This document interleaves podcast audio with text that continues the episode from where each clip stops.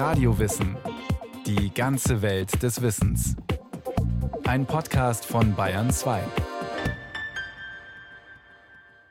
Der Berliner Arzt Magnus Hirschfeld war Vorkämpfer der homosexuellen Bewegung und er hat mit seinen Untersuchungen und Publikationen auch den Grundstein für eine neue Disziplin gelegt, die Sexualwissenschaft.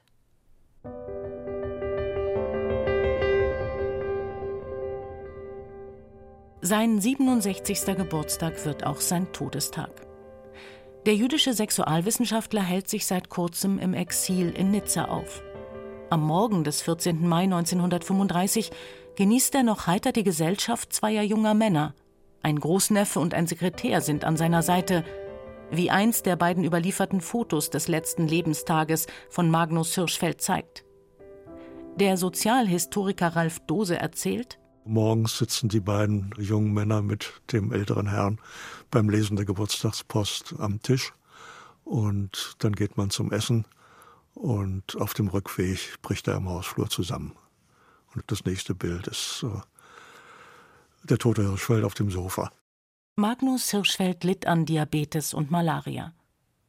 Aber er war wohl auch erschöpft von einem rastlosen Leben mit vielen Anfeindungen. Denn der berühmte Vorkämpfer der homosexuellen Bewegung hatte eine Mission: die Abschaffung des Paragraphen 175, der die, wie es hieß, Unzucht unter Männern unter Strafe stellte. Da hat er jede Menge Kampagnen immer wieder geführt. Wir wissen, dass das erst lange nach seinem Tod zu einem befriedigenden Ergebnis geführt hat. Erst seit 1994 stehen sexuelle Handlungen zwischen Personen männlichen Geschlechtes nicht mehr unter Strafe. Ein ganzes Jahrhundert lang mussten Aktivisten dafür kämpfen. Der Kampf beginnt am 15. Mai 1897 in Magnus Hirschfelds Wohnung in Charlottenburg bei Berlin. Einen Tag nach seinem 29. Geburtstag sitzt der engagierte junge Arzt mit einigen anderen Herren zusammen, um das weltweit erste Bündnis gegen die Kriminalisierung von Homosexualität ins Leben zu rufen – das Wissenschaftlich-Humanitäre Komitee, kurz WHK genannt. Vielleicht zum näheren Verständnis. Mit der Gründung des Deutschen Reiches 1871 wird der preußische Paragraph, der gleichgeschlechtliche sexuelle Handlungen zwischen Männern unter Strafe stellte, für das gesamte Deutsche Reich eingeführt. Und gegen diese Einführung kämpft Hirschfeld, indem er 1897 eben dieses wissenschaftlich-humanitäre Komitee gründet. Der Medizinhistoriker Rainer Herrn arbeitet an der Berliner Charité. Ein Komitee, was dann eine Petition verabschiedet, eine Petition an die gesetzgebenden Körperschaften des Deutschen Reiches. Im Hinblick darauf, dass es sich bei dieser örtlich und zeitlich so allgemein ausgebreiteten Erscheinung ihrem Wesen nach um den Ausfluss einer tief innerlichen konstitutionellen Anlage handeln muss. Eine Petition, die 1898 von August Bebel zum ersten Mal vor dem Reichstag vorgetragen wird und die Streichung des Paragraphen zum Ziel hat. Unter Betonung, dass die Ursachen dieser auf den ersten Blick so rätselhaften Erscheinung in Entwicklungsverhältnissen gelegen sind, welche mit der bisexuellen, zwittrigen Uranlage des Menschen zusammenhängen. Diese Petition wurde von zahlreichen Wissenschaftlern, Politikern, Künstlern ersten Ranges unterzeichnet und stand sozusagen für die aufgeschlossene, progressive Kulturelite des Deutschen Reiches. Woraus folgt, dass niemandem eine sittliche Schuld an einer solchen Gefühlsanlage beizumessen ist. 6000 Männer unterzeichneten die Eingabe, darunter die Schriftsteller Detlef von Lilienkron und Gerhard Hauptmann, die Maler Max Liebermann und Franz Stuck. Dass die Petition im Reichstag letztlich scheiterte, bremste Hirschfeld nicht aus. Es war nur eine Aktion von vielen, mit denen er sich dafür einsetzte, dass die vielen Varianten im Sexuellen ihre Möglichkeiten zum Leben finden sollten. Und dazu wollte er ihnen helfen, sowohl auf der ganz individuellen Ebene als Arzt mit einer Patientin, einem Patienten, als auch auf der gesellschaftlichen Ebene, indem er für sogenannte nicht normale sexuelle Verhaltensweisen versuchte, Verständnis zu entwickeln. Magnus Hirschfeld kam am 14. Mai 1868 im pommerschen Kolberg als sechstes von sieben Kindern einer Arztfamilie zur Welt. Hirschfeld hatte ein jüdisches Elternhaus. Sein Vater war Vorstand der jüdischen Gemeinde. Und ein fortschrittlich denkender Mann. So sorgte der Sanitätsrat dafür, dass Kolberg Sohle- und Kurbad wurde. Sein Sohn wuchs im Dunstkreis naturheilkundlicher Ideen auf. Licht und Luft für alle. Die Lebensreformbewegung, die sich im letzten Viertel des 19. Jahrhunderts formierte, war dann ganz im Sinne des jungen Medizinstudenten Magnus Hirschfeld. Industrialisierung und Verstädterung taten den Menschen nicht gut. Das war eine so breite Bewegung, die alle Lebensbereiche durchzogen hat. Von der Kleidung über die Möbel, von der Ernährung, eben bis über die Sexualität, vom Körperbewusstsein. Die FKK-Bewegung gehört genauso dazu. Hirschfeld war auch ein FKK-Anhänger. In seiner ersten Allgemeinarztpraxis in Magdeburg bot er Hydrotherapie an, etwa Güsse oder Wickel. Die Gesundheit der kleinen Leute lag dem überzeugten Sozialisten besonders am Herzen. Auch als er sich auf sexualwissenschaftliche Fragen fokussierte, war Hirschfeld bemüht, bloß nicht elitär zu werden. Die Fachwelt, sagt Ralf Dose, kreidete es ihm zeitlebens an, dass er eben sich nicht nur in Kreisen der akademischen Wissenschaft bewegte, sondern das gewöhnliche Volk als Adressaten mit einschloss. Jeder Mann sollte darüber unterrichtet werden, dass alle körperlichen und geistigen Eigenschaften, die man gewöhnlich als männlich ansieht, vereinzelt bei Frauen vorkommen. Und alles, was man im Bau und den Aufgaben des Körpers als dem Weibe eigentümlich betrachtet, ausnahmsweise auch bei einem Manne auftreten kann. Im Jahr 1901 veröffentlicht Magnus Hirschfeld im Verlag Max Spoors, eines Mitbegründers des Wissenschaftlich-Humanitären Komitees, die Schrift was muss das Volk vom dritten Geschlecht wissen? Die kleine, in hoher Zahl aufgelegte Broschüre kostet nicht viel und erklärt in einfacher Sprache Hirschfelds Zwischenstufentheorie. Das, was wir als Männer und Frauen begreifen, sind eigentlich imaginäre Gebilde, sagt er. Und äh, jeder Mensch, der Homosexuelle genauso wie Hermaphroditen oder androgyne Menschen, das sind sozusagen besondere Formen oder Ausprägungen einer Zwischenstufe, zu der aber jeder Mensch eigentlich im engeren Sinne gehören würde. Zu diesen Zwischenformen gehören auch alle Männer, welche in ihren Bewegungen, Neigungen oder anderen Eigenschaften ausgesprochen weiblich sind, sowie auch solche, welche weibliches Geschlechtsempfinden besitzen, also wie das Weib nur Männer lieben können. Das Volk bezeichnet sie als warme Brüder während sie sich selbst damals als Urninge bezeichneten. Für Hirschfeld bildeten homosexuelle Männer und Frauen ein drittes Geschlecht. Eine Mischform von vielen in der Bandbreite menschlicher Erscheinungen. Zwischen normalem heterosexuellem Verhalten und gewissen Abarten zu unterscheiden, verbot sich deshalb von selbst. Und das ist ein großes Verdienst, dass Hirschfeld versucht, diese Grenzziehung, diese Normativitäten aufzulösen. Magnus Hirschfeld verstand Sexualwissenschaft als fächerübergreifende Disziplin, die psychologische, anthropologische, soziale und medizinische Aspekte umfasste. Anders als die Psychiater damals, die fast ausschließlich Sexualpathologie betrieben, indem sie Krankheiten und Störungen definierten, sagt der Medizinhistoriker Rainer Herrn. Hirschfeld versucht im Unterschied dazu, Sexualität unter einem Diktum von Gesundheit, eigentlich unter dem darwinschen Variabilitätsbegriff zu begreifen, der sich eigentlich wenig kümmert um krank und gesund. Fast alle Urninge sind tief unglücklich. Nicht sowohl wegen ihrer Leidenschaft, ohne die sie sich schwer denken können, sondern wegen der Verfolgungen, der sozialen Vernichtung, des Ehrverlustes, welcher ihnen für etwas droht, was der Normale sich jeden Tag ungestraft erlauben darf. Aufklärung tat Not. Magnus Hirschfeld publizierte laufend Bücher und Artikel.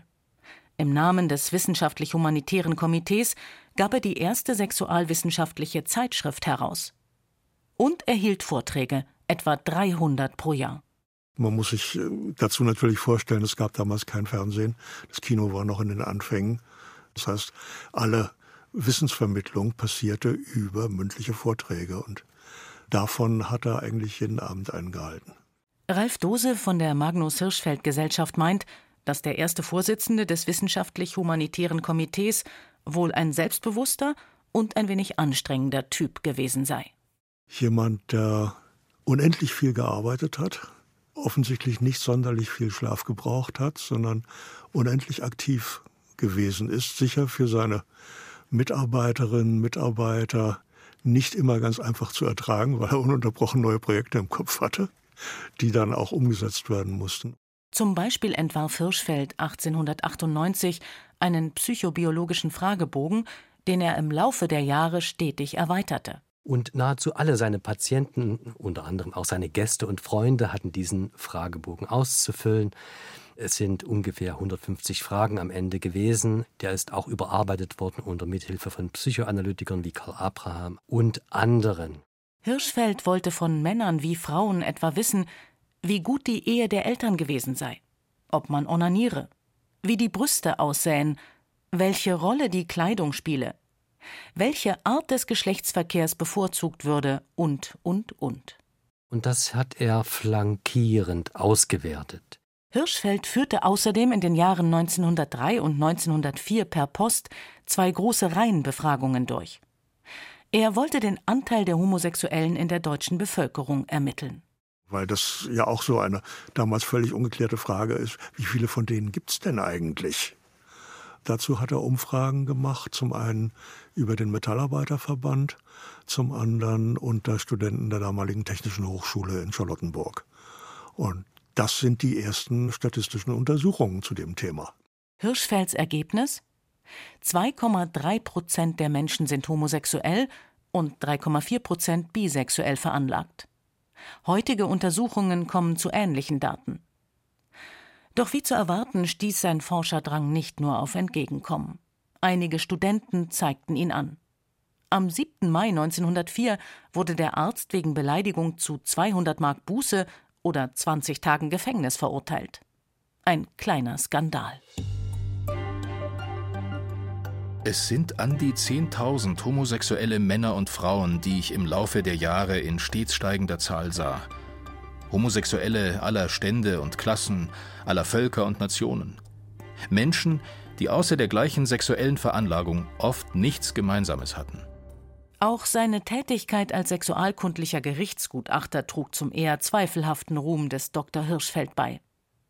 Im Rahmen der Harden-Eulenburg-Affäre die das Deutsche Reich zwischen 1907 und 1909 erschütterte, attestierte er dem Flügeladjutanten des Kaisers eine ihm selbst nicht bewusste homosexuelle Veranlagung. Dem scharfen Blick des Sachverständigen war sie nicht verborgen geblieben. Auch wenn er auf Druck von ganz oben die Aussage später zurücknahm, in homophoben Männerkreisen galt Hirschfeld seither als Schreckgespenst Nummer eins. Und jeder kriegt einen Schreck, kommt Hirschfeld um die Ecke. Das spöttische Hirschfeldlied des Sängers Otto Reuter aus dem Jahr 1908 brachte die Arbeitsweise des umtriebigen Sexologen auf den Punkt. Beobachten und noch einmal beobachten. In dem Moment, oh Schreck, kommt Hirschfeld um die Ecke. Ich lernte sie in ihrer unendlichen individuellen Mannigfaltigkeit kennen – von den virilsten bis zu den femininsten Typen, von Gesundheit strotzende Homosexuelle in vollkommener Zufriedenheit und seelisch Gebrochene am Rande der Verzweiflung. 1914 veröffentlichte er das erste sexualwissenschaftliche Grundlagenwerk zur Homosexualität des Mannes und des Weibes. Vermutlich nicht ganz uneigennützig recherchierte Hirschfeld auch in den Bars und Klappen der Berliner Subkultur. Wie macht man sonst Forschung, wenn man seinen Forschungsgegenstand gar nicht kennt? Er ist eben dahin gegangen, wo die Objekte seiner Studien oder eben auch für ihn die Subjekte waren. Ich besuchte sie in den Gefängnissen und stand an den Sterbebetten. Viele Hunderte sah ich in Erpresserhänden, sehr viele auf Anklagebänken, viele auch, bevor sie ihrem Leben selbst ein Ende bereiteten. Aber nicht minder zahlreiche erblickte ich auch in freundlicheren Lebenslagen – bei ihren abendlichen Zusammenkünften, wenn sie die Maske des Tages beiseite legten. Magnus Hirschfeld bekam in der Szene den Spitznamen Tante Magnesia verpasst. Doch obwohl er 1910 den Begriff und das Konzept des Transvestitismus prägte, muss man sich den rundlichen Arzt nicht im Glitzerfummel vorstellen. Aber man dachte damals eben, wer über eine Sexualität spricht, kann sozusagen immer nur aus der betroffenen Perspektive sprechen. Deshalb hat man ihm das auch unterstellt. Der Hirschfeld kommt, der Hirschfeld kommt, steckt schnell die Tüte ein. Das Süße in der Tüte könnte sehr verdächtig sein. Frisst ganze Zuckerhüte auf, das ist dem Mann egal. Aber tut nicht in die Tüte, sonst bist du nicht normal. Er war eine außerordentlich bekannte Figur in den 10er und 20er Jahren. Viel bekannter, als er das heute ist. Aber es gab natürlich eine Menge Leute, die ihn wegen seines politisch-sexuellen Engagements für unseriös hielten und deshalb nicht für wissenschaftlich satisfaktionsfähig. Ein Vorwurf lautete, der Mediziner verführe zur Homosexualität, indem er sie als natürlich darstelle etwa in dem Stummfilm Anders als die anderen, gedreht in der Revolutionszeit 1918-19. In dem sozialhygienischen Werk tritt Hirschfeld als er selbst auf. Als vorurteilsfrei ratspendender Sexologe, der nicht verhindern kann, dass sich der sensible Violinvirtuose umbringt, weil ein erpresserischer Stricher seinen Ruf ruiniert hat. Am 6. Juli 1919 eröffnet Magnus Hirschfeld im Berliner Tiergarten ein privates Institut für Sexualwissenschaft. Denn die junge von ihm mitbegründete Disziplin hat es bisher nicht in die Lehrpläne der Universitäten geschafft. Hirschfeld hat mit dem Institut Tatsachen geschaffen. Natürlich hat er geliebäugelt, dass der preußische Staat das Institut bezuschusst oder gar ganz übernimmt. Aber das tat er nicht. Die aus eigenen Mitteln finanzierte sexualwissenschaftliche Einrichtung ist die erste und bis zu ihrer Zerstörung durch die Nationalsozialisten einzige ihrer Art weltweit. Das war ein großes Haus, in dem es Gesellschaftsräume gab, in dem es im Obergeschoss ein paar Pensionsräume gab, in denen stationäre Patienten oder auch reisende Besucher untergebracht waren. Es gab eine ganze Menge Hausangestellte. Darunter fünf transvestitische Stubenmädchen. Der mittlerweile 51-jährige Hirschfeld lebte hier jetzt offen mit seinem jungen Freund Karl Giese zusammen. Was den berühmten Münchner Psychiater Emil Krepelin zu einer spitzen Bemerkung über die problematische Natur des Herrn Hirschfeld veranlasste. In einem Nebenhaus wohnten Gäste wie der Schriftsteller Christopher Isherwood, aber auch einige der teils renommierten Mitarbeiter des Institutes. Er hat eine ganze Reihe unterschiedlicher Ärzte, auch Psychiater wie beispielsweise Arthur Kronfeld oder Dermatologen wie Friedrich Wertheim oder Sexualaufklärer wie den berühmten Stadtarzt hier in Berlin Max Hodan an sein Institut geholt, die dort unterschiedliche Bereiche abgedeckt haben. Ob Psychoanalyse, Erbgesundheitsberatung oder Drüsenuntersuchung. Das Institut entwickelte sich zu der Anlaufstelle für Homo-, Inter- und Transsexuelle. Unterm Strich jedoch waren zwei Drittel der Patienten heterosexuell. Sogenannte Kriegsimpotente bekamen hier eigens produzierte Aphrodisiaka. Frauen lernten, wie sie Pessare oder Portiokappen einführen konnten. Patienten erhielten Hilfe bei Geschlechtskrankheiten. Das Spektrum war groß. Das geht von der Sexualaufklärung über die Verhütungsaufklärung bis zu Geschlechtsumwandlungen. Wir sagen heute Geschlechtsangleichungen. Wir haben Institutspatienten, die erste komplette Geschlechtsumwandlung zwischen 1919 und 1921 durchlaufen haben. Besonderer Beliebtheit erfreuten sich die Fragestunden, die Hirschfeld zunächst einmal im Monat, bald aber wegen des Zulaufs einmal wöchentlich anbot. Man konnte anonym auf einem Zettel Papier in einen Briefkasten seine Fragen hineinstecken und beim nächsten Termin wurde diesen Fragen dann genauso anonym von den Ärzten des Hauses beantwortet. Zwei Sammlungen dieser Zettel haben sich erhalten, die sind heute im Bundesarchiv. Da geht es zum einen um Empfängnisverhütung und zum anderen um Unanie und natürlich diese ganzen Sorgen, wird man vom Küssen schwanger, Daneben lief die sexualwissenschaftliche Forschung weiter. Um endlich die Überflüssigkeit des Paragraphen 175 beweisen zu können, sammelte Hirschfeld unentwegt Daten, Fakten und Beweise. Das Institut ist sozusagen auch eine Produktionsmaschine wissenschaftlicher Erkenntnisse zur Veränderung gesellschaftlicher Verhältnisse. Per scientiam ad justitiam, durch Wissenschaft zur Gerechtigkeit. Das Lebensmotto des Doktors, der oft irrtümlich als Professor tituliert wurde, steht auf seiner Grabplatte in Nizza. Es war ein Sisyphos-Kampf. Trotz seines internationalen Renommees blieb Hirschfeld in Deutschland umstritten. Und die Verleumdungen nahmen zu. Schon 1920 hatten ihm in München rechtsradikale Schläger aufgelauert. Hirschfeld überlebte die Attacke schwer verletzt. Und er liest seinen eigenen Nachruf, als er von München nach Berlin zurückfährt. Als er 1931 zu einer Vortragsreise in die USA aufbrach, rieten ihm Freunde, nicht nach Deutschland zurückzukehren. Er wusste, dass ein homosexueller Jude, den nationalsozialistische Zeitschriften als Apostel der Unzucht verhöhnten, hier keine Zukunft mehr hatte. Hirschfeld ist sozusagen eine der zentralen Hassfiguren. Er reiste weiter nach Asien und über Palästina zurück nach Europa. Forschend, fragend und lehrend.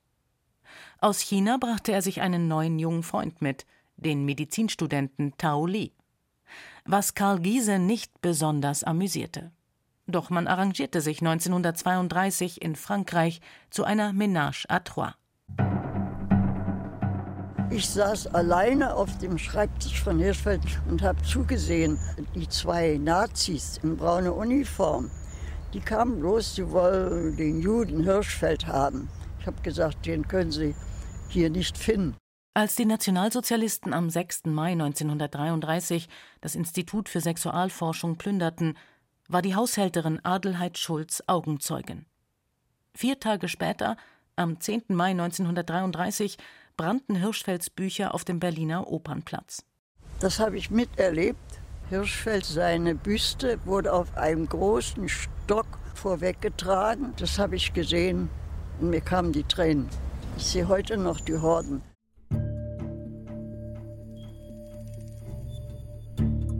Magnus Hirschfeld schaffte es nicht, wie er hofft, in Paris oder Nizza das Institut für Sexualwissenschaft neu zu errichten. Er starb am 14. Mai 1935. Sein Lebenswerk war zerstört. Es dauerte mehr als 50 Jahre, bis sich in Deutschland Forscher daran machten, den großen Pionier dem Vergessen zu entreißen.